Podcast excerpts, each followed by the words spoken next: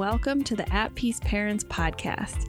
I'm Casey, and I'm here to empower you in your decision making as a parent of a demand avoidant child. My goal is to share insights that will generate aha moments and support your connection with your child. I'm a mom of two amazing little boys, one of whom is PDA, and I've worked with hundreds of parents just like you to teach them how to lead their child out of burnout and find the clarity, peace, and sense of community they need.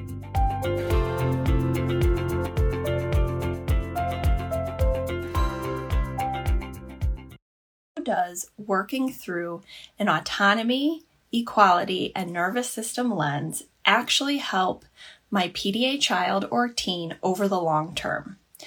This is an amazing question. It's an important question. And today I'm going to provide a free training answering this question with two primary topics the theory of change over the long term for your child's well being, mental and physical health, and nervous system health, and what we mean by radical acceptance and how it relates to the theory of change over the long term for your child. I'm going to start with a story from my own life to start illustrating this concept. Okay, so when my son hit burnout, which I did not understand as such, when he was approximately the age of four and a half when we were living in Washington, D.C. I did not know what to do and I was desperate. You know, I had gone through the one, two, three magic, the times out, the positive discipline. I had been for the past couple years been hearing from the pediatrician how I needed to cook home cooked meals, that I shouldn't be working so much, and that's why my son wasn't eating. I know. I was like, how is this happening? That I needed to be more consistent in my approach to my parenting, and that was the reason he was so oppositional and defiant. And I was really reaching a breaking point at the point where he was behaving as if he were a feral animal. And I was actually scared of him. Like I would, even though he was only four and a half, I would take my then newborn baby and run out into the street while my husband stayed behind to try and de escalate things. But I couldn't like leave the room even for a second to go to the bathroom, or I'd have to bring my baby with me because I would, the first couple times this happened, I would come back and he was like, had a pillow over the face of my newborn or was like scratch, trying to scratch his eyeballs, etc. Okay. So this was like a pretty extreme situation. And I had reached out to a dear friend from college who is a DIR floor time trained play therapist who works with children with learning differences and disabilities and autistic children. I didn't know anything about sen- sensory processing disorder. I had never heard the term self regulation. I didn't know what occupational therapists or, or speech language pathologists did. I didn't even really fully understand what she did, but she was like, look, come to Chicago, stay with my family. I'm going to hook you up with an evaluation with these colleagues of mine that I really trust, and we're going to figure out some more clarity for your family. Okay. And I was like scared to even take my son on a plane. I remember I packed all of these band aids because he would always have these like ailments or illnesses or get hurt even though like nothing was happening. So I had a whole like first aid kit and it was like my go to of like, here's a band aid, right? So I went to see her. We went to see an occupational therapist. They did an evaluation for about two and a half hours. And I remember distinctly he got into this hammock swing for a long time and he sort of wouldn't get out of the hammock swing and and the speech pathologist prompted me very gently like why don't you get in there with him which is not something I would have thought of because my intuition was obscured by all of the trauma of like not knowing how to interact with him. So I got in and he put his cheek against my face and my face was against his. And the therapist pointed that out like look at that co-regulation. It was the first time i'd heard that term as well right? I know many of you probably started out from scratch with all this stuff. I mean i certainly did. This was not my area of expertise or interest. But one of the most powerful things that weekend with my dear friend was actually watching her parent her son who was around the same age and she was using a non behavioral approach. She had been in as a professional the autism space since she was before she even graduated from high school. Okay. And she had started out her career in applied behavioral therapy and in a residential facility and really had been steeped in that dimension of therapy for autism, right? And she took a turn, realized that this like regardless of PDA, was not aligned with her values and went the direction of DIR floor time, which is developmental individual differences based and relationship based. So it's like another school of thought. And she applied a lot of this parenting to her own son where it was like not rewards and consequences, no punishment, lots of co-regulation. And it was just my mind was kind of blown because I was like, oh, there's a different way to do this, right? Like, I wasn't on social media or anything. I wasn't like following gentle parenting. I just didn't even know this is a concept. And I was like, wow, okay. And so I observed her and she taught me and I asked all these questions as the academic that I was. And she gave me books, etc. One of which was The Explosive Child and Tilt Parenting and all the things. So I came home from Chicago and told my husband, we are no longer doing timeouts, rewards and consequences or sanctions. We're going to be doing co-regulation and we're going to be doing, you know, like a safe sensory corner. And he was just kind of like, okay, what, what, what? Because I had been so all in and tr- on trying to be consistent with the traditional parenting stuff because of the pediatricians for like two years, right? And I remember standing in the kitchen with my husband trying to explain. And he was like, but what's the theory of change, Casey? Like, what will this get us and where are we going? Like, is this, is this actually what we're supposed to do in the face of my son screaming and throwing things at our face and locking us in the basement like he did with my husband and hitting and screaming? So he was like, what's the theory of change? And I remember like my face flushing and feeling my own like activation because as an academic and someone who's worked in academic settings and like is very pro research. I did not have a theory of change. Okay. I was just like, intuitively, this feels like a different approach. We can experiment. Like, I just need you to get on board.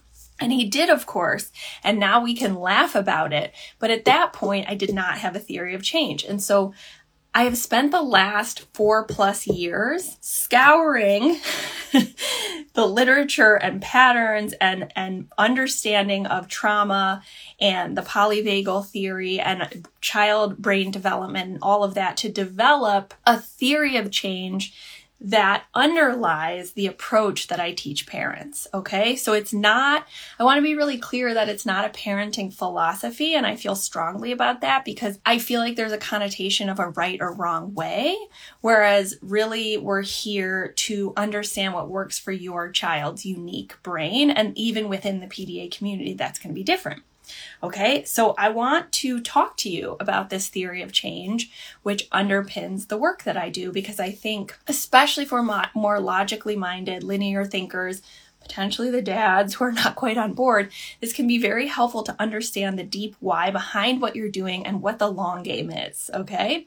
Because in the short term and in the moment, it's going to feel very paradoxical to you and like it's the wrong thing to do, okay? So let's first talk about the root cause of what is provoking your child's behavior, quote, behavior that you see on the surface. Okay, so for most of you, you're here because your child is avoidant. They avoid demands, but also because you see fight, flight, or freeze behavior.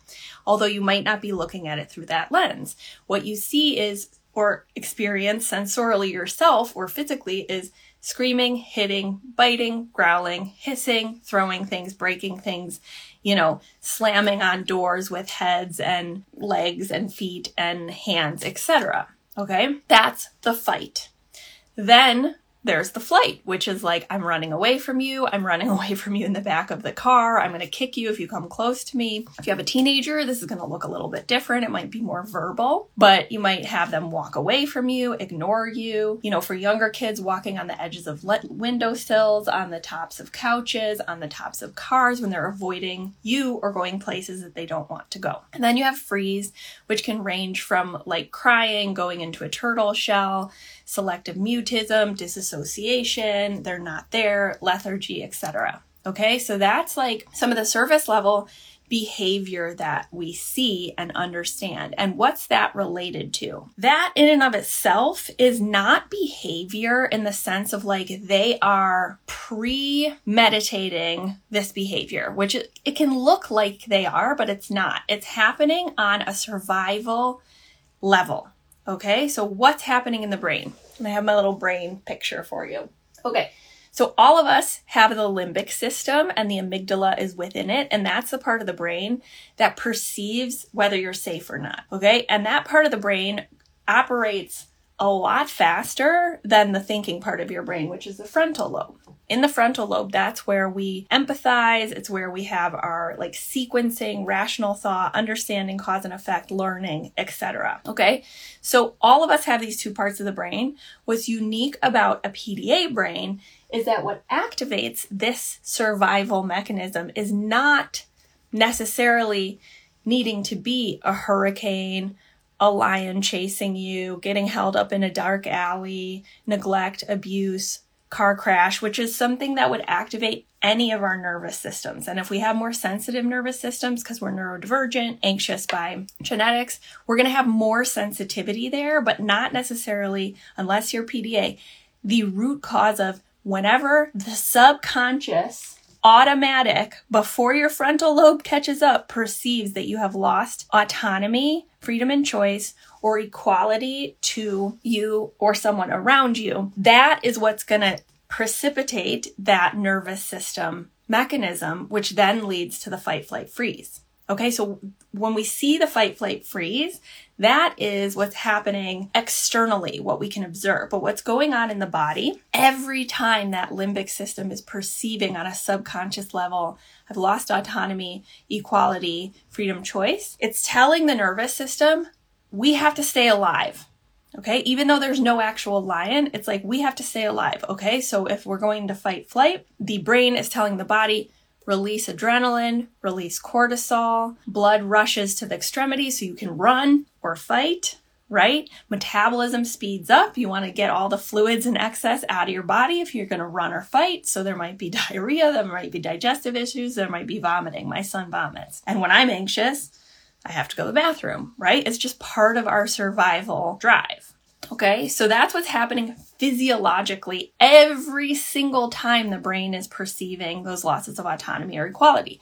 If your child has a more internalized expression, it might be more freeze, which is a different physiological response. It may be endorphins are releasing because it's more of a shock state, right? And if the the child gets bit by the lion, you don't want to feel all the pain. You're like playing dead, but it's a survival response. Again, like none of this is happening in the like they're doing this to get X. Like they want attention or they're doing this because they know I'll respond in this way or, you know, they're trying to get their needs met in this inappropriate way or there's this like avoidant attachment or anxious attachment and they're like seeking attention. Like none of that is happening. That's never what you would say to a person who was, you know, held up in a dark alley with a gun. You wouldn't be like, oh, they're attention seeking with that screaming right there, right? And I'll give you a story from my own life, and I often think about this in order to help me understand my son in the difficult moments because all of us have moments where we're like,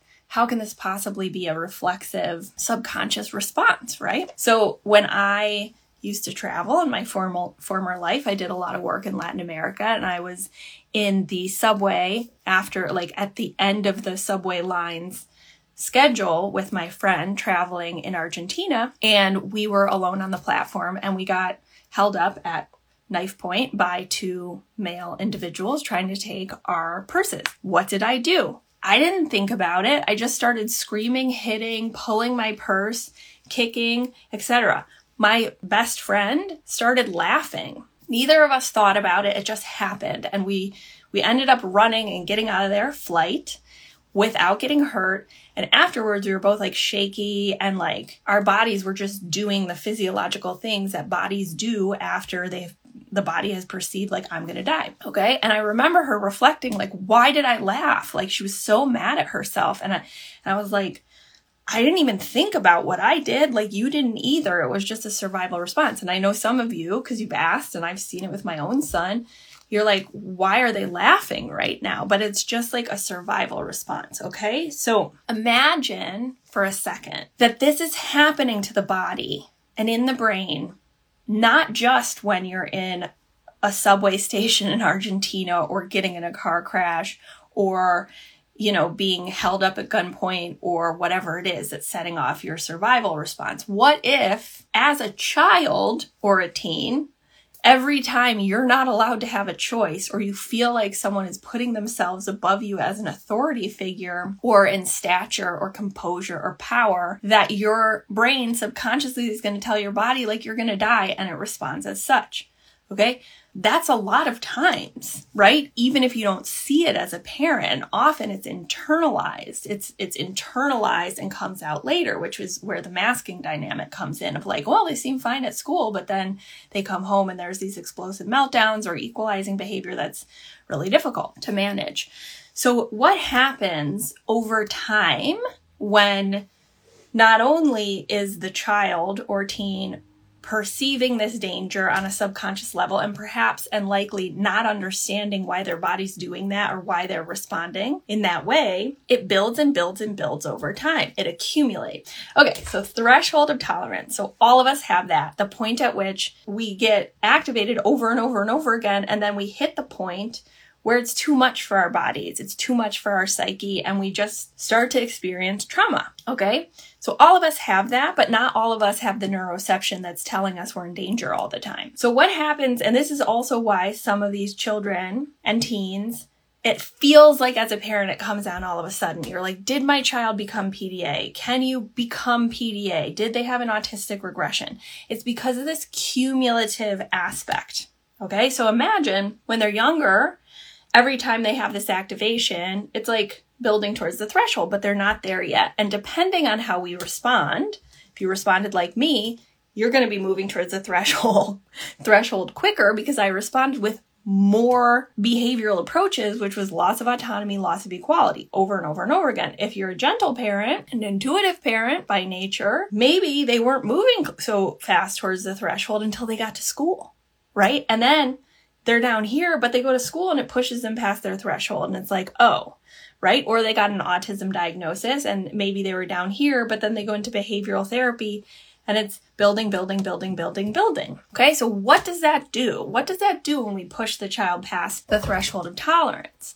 It means they're operating from this part of their brain most of the time, right? So remember what we said. This part of the brain cannot access learning, cannot access empathy, cannot access rational thought. And so a lot of times we think these kids have lower skills than they do and that their developmental timeline, it might be delayed according to like neurotypical timelines, or it might be that they just can't access the frontal lobe because they're spending so much time in their limbic system, right? Like a traumatized individual with PTSD would. Okay. So if we know this mechanism, if we know the root cause, we know the mechanism. Root cause, autonomy and equality losses in the neuroception. Mechanism, the same as trauma. Nervous system response, fight, flight, freeze and then we know about neuroplasticity and what happens in these parts of the brain. And like an intro level book that you can read about this. I didn't invent it. Read um, Dr. Dan Siegel and Tina Payne Bryson's Whole Brain Child as a starting point. What happens is our kids are in the downstairs brain or the survival brain or the limbic system most of the time. And we're continuing to respond to them with things that are making them more and more entrenched into the limbic system. Okay, so of course, we're going to feel like they've had a regression. We're going to feel like they have no empathy. We're going to feel like they have no skills. And unfortunately, what do we do? We seek out therapy and we seek out solutions, which often drive them further into the limbic system. What do we do about this? Okay. And this is when we take a different path.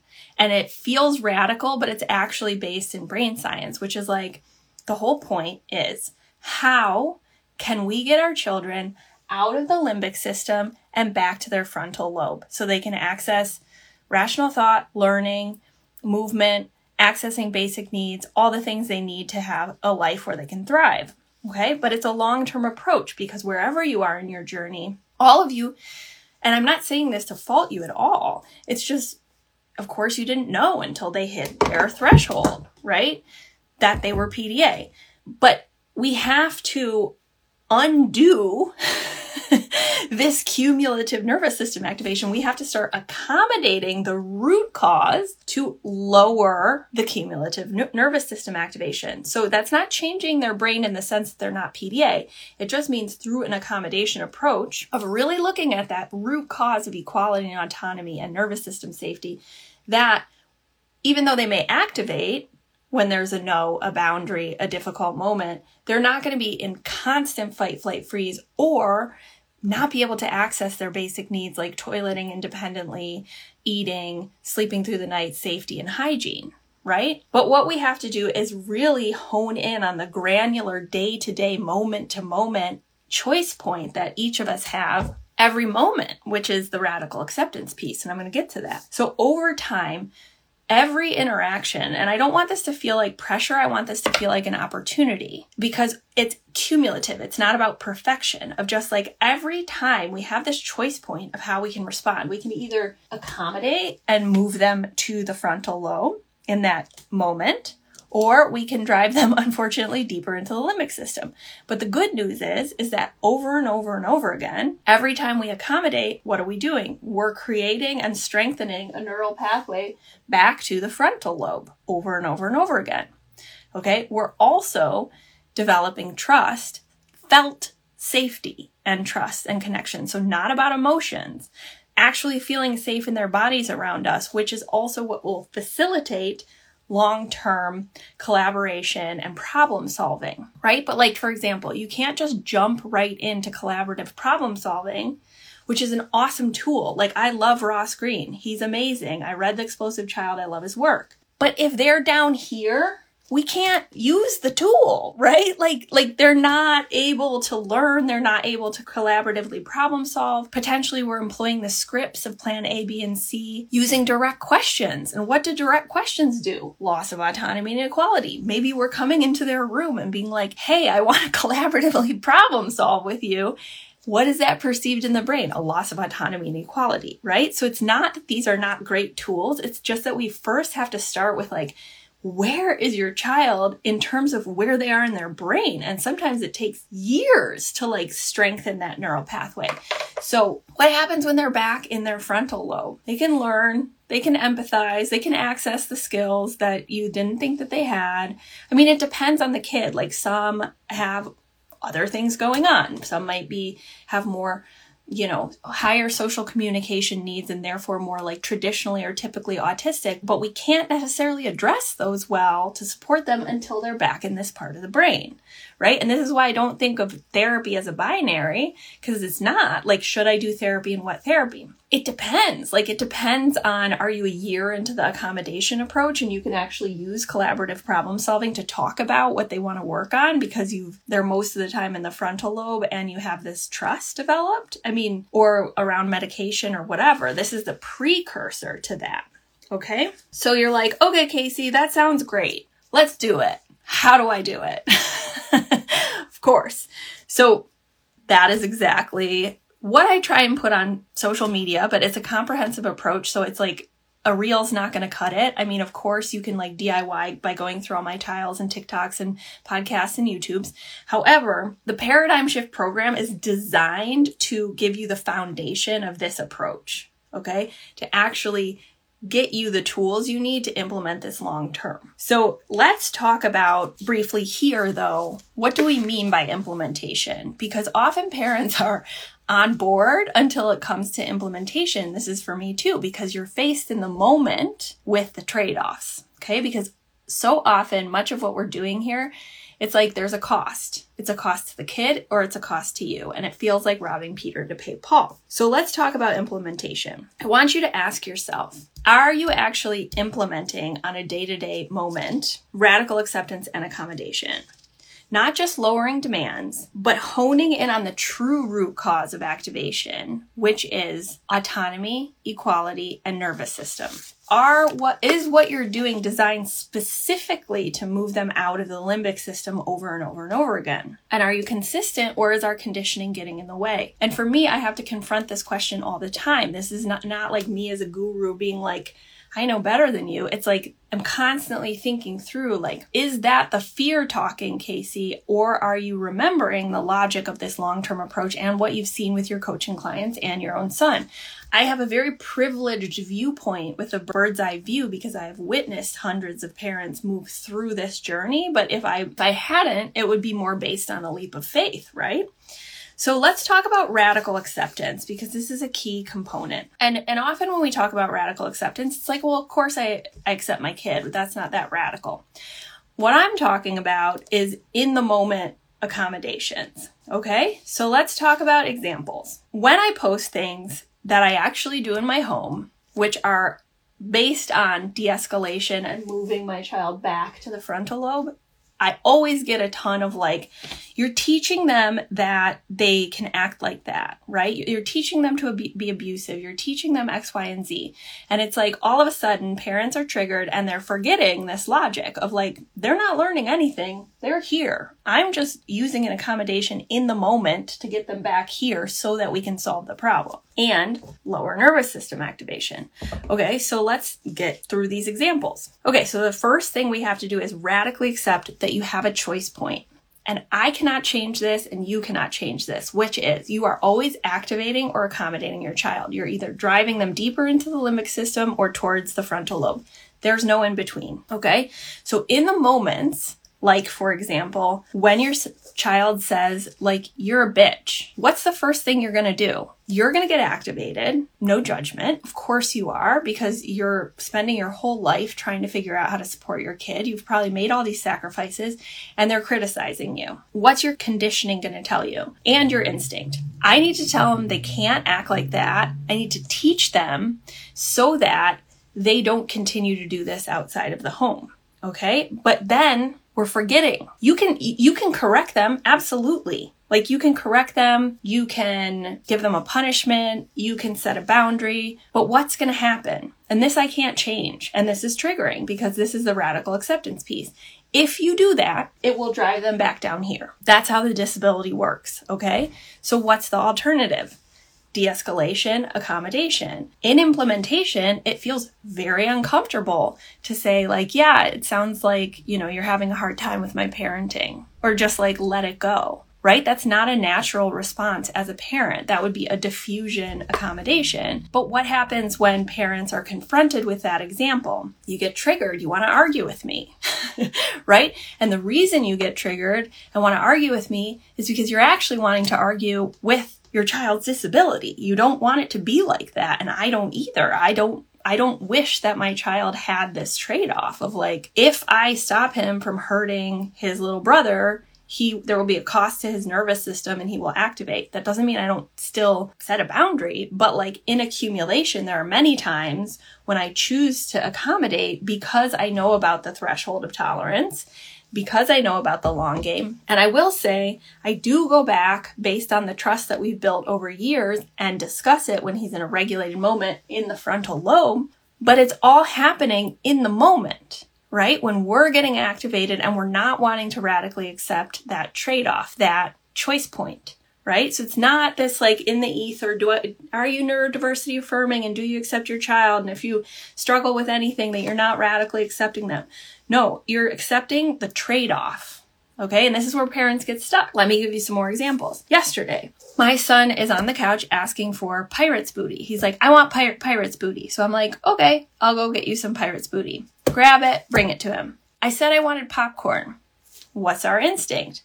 To correct, right? To say, no, you said you wanted pirate's booty. I want to teach him he can't lie and he can't change, he can't like treat me like a maid and all the things. But like, again, I can't teach him anything in that moment just because of the way his brain works. So I have to make a decision of like, am I going to use this moment? Is this moment important enough for me to activate his nervous system? Or is it based on what I call a fear cost? Okay, so I teach parents to think through and make decisions and practice through what's called a cost benefit decision making framework. And often where parents get stuck is when they're trying to discern, not in the heat of the moment, how to accommodate and actually do this, they get lost in the fear cost. Okay, so like for example, in the moment with this popcorn and pirate's booty, the fear cost of not correcting him is if he, if I don't correct him now, he will continue to talk to me like this and then he will continue to treat others in his life like that and be abusive to women. He'll never have a partner of any sort. He'll never be independent or operate independently in the world. And I'll have to continue serving him pirate's booty and popcorn until the end of time.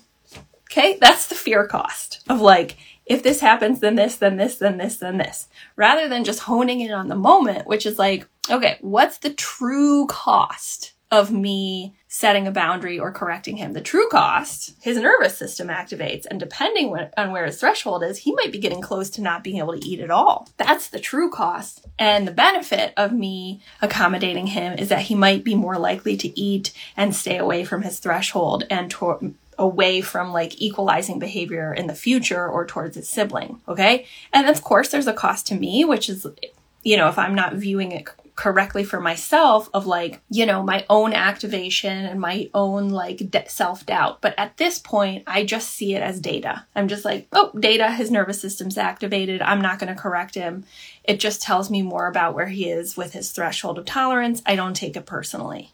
Okay, which takes practice over time. That's something we learn through either the Progress with PDA workshop or the Paradigm Shift program. It's just data. So parents often get lost in the fear cost, but the tool is meant to bring you intensely into the present moment. So another example is like when they tell you it's your fault, when they spill a cup across the room or when you walk by them and they make a mistake on a video game and they start screaming at you, right? Again, we have to radically accept the choice point of like, I can accommodate or I can activate. And like, you want to do the thing that will activate them because you're frustrated and you're human, right? And this is why it takes pa- practice.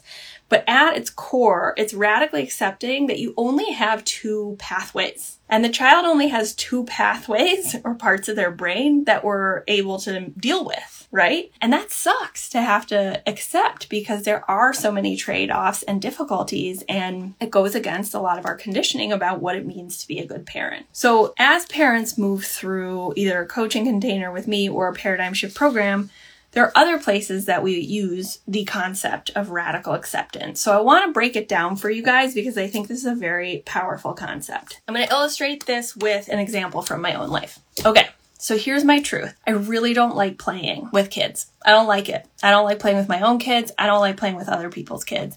I find it tedious, boring, and like my mind goes a million different directions and it's hard for me to stay present and then I feel bad about myself and guilty and I'm like, holy shit, I'm a parent coach and like I'm supposed to like be helping other parents, you know, play with their kids.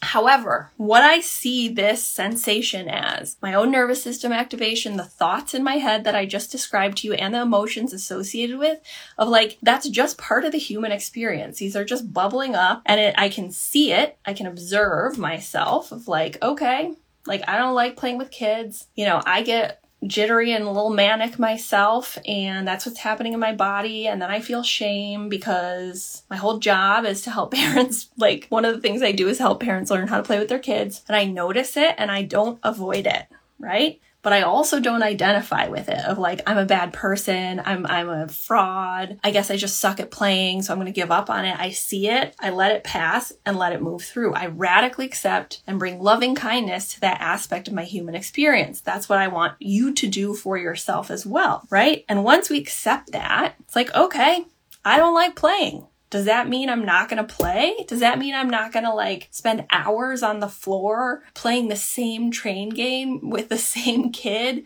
over and over and over again? Of course not. But instead of avoiding it or hating myself, I just name and observe exactly what's going on in my body, emotions, and thoughts and this is like from the Buddhist practice of like observe without judgment and then bring loving kindness to it. We let go of avoidance, but we also let go of grasping of like, this is my identity and I'm sticking with it. So, like, a tool I've developed based on this awareness of myself is I set my Fitbit for 10 minute increments. I view it as a spiritual practice and I set it for 10 minutes and I'm like, I'm going to spend the next 10 minutes totally focused and engaged on my child. And I am going to like look at his eyelids eyelashes and the way that his little cheeks move as he's telling me about the same little box car a hundred times, right? And it's harder when you have a child who's activated and dysregulated, but I use the same technique. When I was with my son, my older PDA son, it might be three minutes at a time right? And then it buzzes and I do another three minutes.